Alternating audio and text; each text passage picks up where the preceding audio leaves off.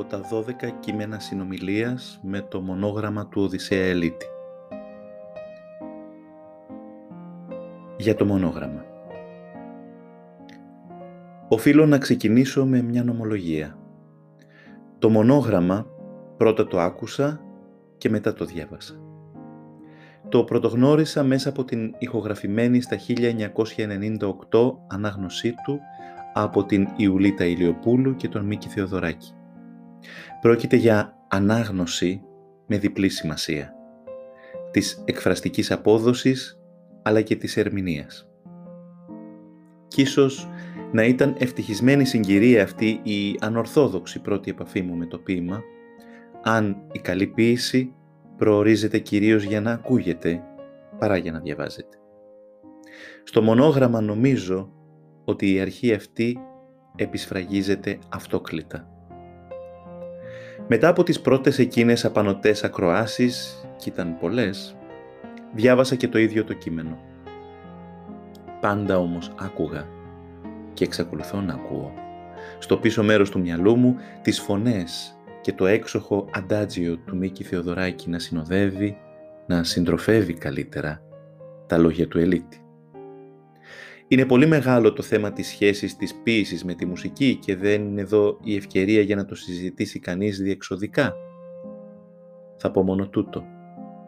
Το μονόγραμμα είναι ένα ποιητικό έργο φτιαγμένο με την ακρίβεια και την αναλογία μιας μουσικής σύνθεσης έτσι που να μπορεί να ακουμπά πάνω στη μουσική με απόλυτη φυσικότητα. Το πρώτο ξάφνιασμα απέναντι στο έργο αφορούσε την ίδια του την ουσία. Ένα έργο βαθιά ερωτικό, αποκαλυπτικό, με την παρόρμηση του πάθους και την αρμονία της ωραιότητας. Έτσι, καθώς αναπτυσσόταν, υπήρξαν φορές που αισθάνθηκα να με συνεπέρνει και να με κλείνει μέσα στον παράδεισο που επαγγελόταν. Δεν έκανε παραμονάχα αυτό που η καλή τέχνη οφείλει και μπορεί να κάνει.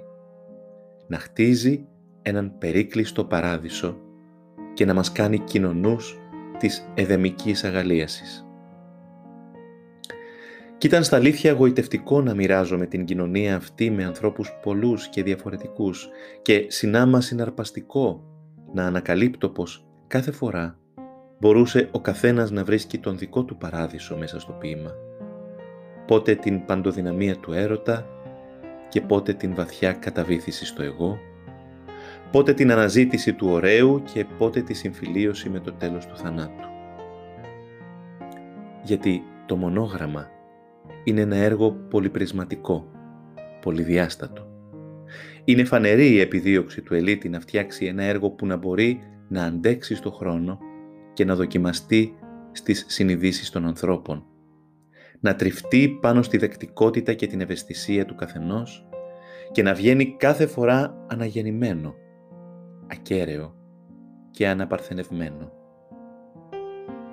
Και αν ο βασικός άξονας είναι ένας ερωτικός μονόλογος, μια εξομολόγηση της αγάπης, και αν το αρχικό και στα αλήθεια καθοριστικό πρώτο πρώτο ερέθισμα ήταν ένα κορίτσι, το έργο άρχισε σιγά σιγά να πλάθεται και με άλλα υλικά, εσωτερικής αναζήτησης, συμπαντικής γεωμετρίας, φιλοσοφικής οριοθέτησης, πάνω απ' όλα όμως, μοίησης στην ομορφιά.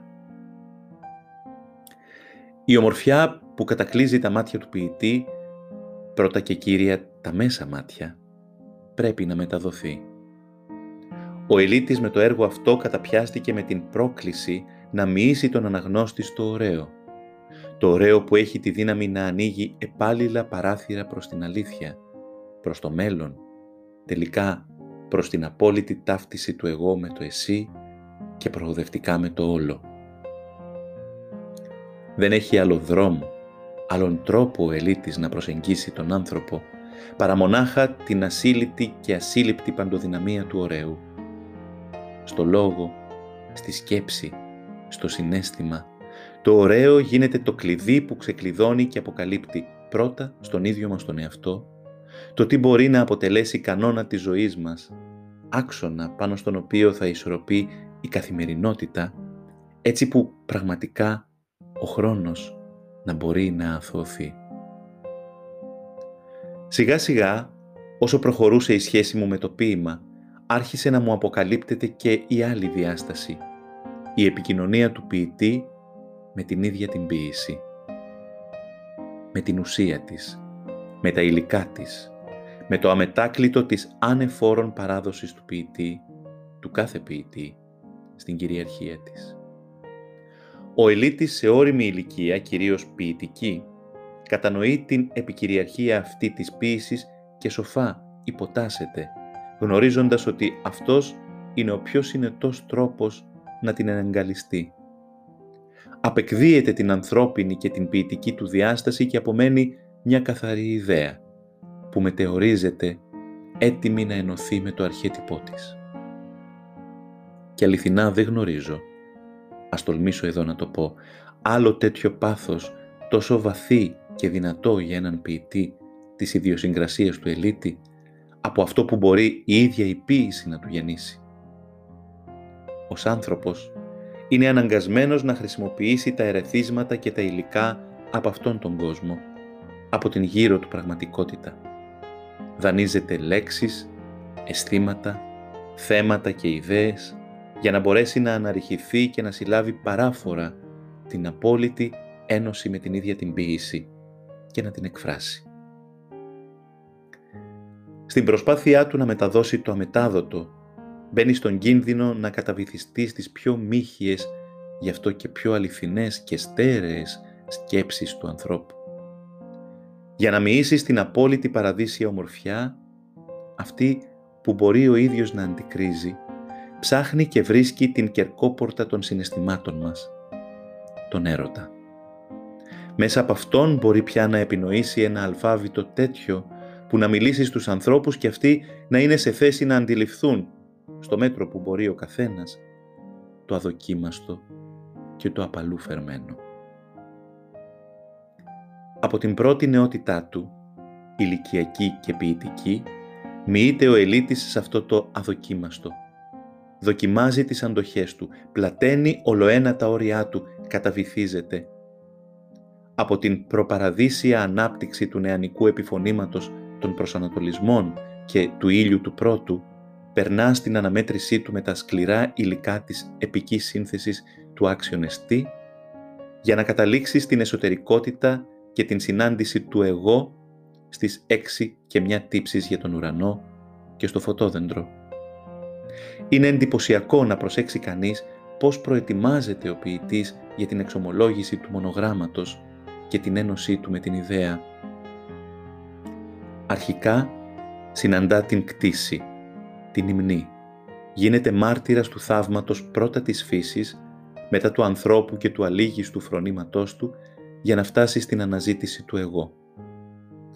Πώς κινείται μέσα στην κτήση, πώς προσεγγίσει τον άλλο, αλλά και πώς μπορεί να απομακρύνεται από αυτόν και να απομονώνεται σε έναν χώρο μυστικής συνάντησης με ό,τι πιο ωραίο μπορεί να πλάσει ο νους και η φαντασία του από αυτό μπορεί να μεταδώσει το λιγοστό και ωστόσο πόσο μεγάλο. Με το μονόγραμμα ο ελίτης φτάνει στην παραδείσια πληρότητα, στην αυτάρκεια των συναισθημάτων. Από εκεί και μετά γράφει έχοντας πια αγγίξει τον παράδεισο. Δεν μπορεί παρά να εντυπωσιαστεί κανείς από την θέρμη και την ένταση των αισθημάτων στην όρημη ηλικία των 60 πάνω κάτω χρόνων, στην οποία γράφει ο ποιητής το μονόγραμμα. Κι είναι στα αλήθεια η θέρμη εκείνη που, απαλλαγμένη από το ανεξέλεγκτο και παρορμητικό πάθος, φτάνει να αγγίξει την άκρη των αισθημάτων, δηλαδή την πιο βαθιά αλήθεια τους. Σαν να στράγγιζε για χρόνια ο ελίτης την παραφορά για να φτάσει να δει το αμύγδαλο του κόσμου, με μάτια διάφανα, με νου καθαρό και με σάρκα σχεδόν άειλη σαν πάνω σε λεπτότατη γραμμή που γράφεται με ένταση ισορροπή σε κάθε στίχο, σε κάθε λέξη. Δεν υπάρχουν πια οι ιδιωματικές γλωσσικές επιλογές, τα λεκτικά παιχνίδια εντυπωσιασμού, οι φραστικές ακροβασίες του πρώτου και του όριμου υπερεαλισμού.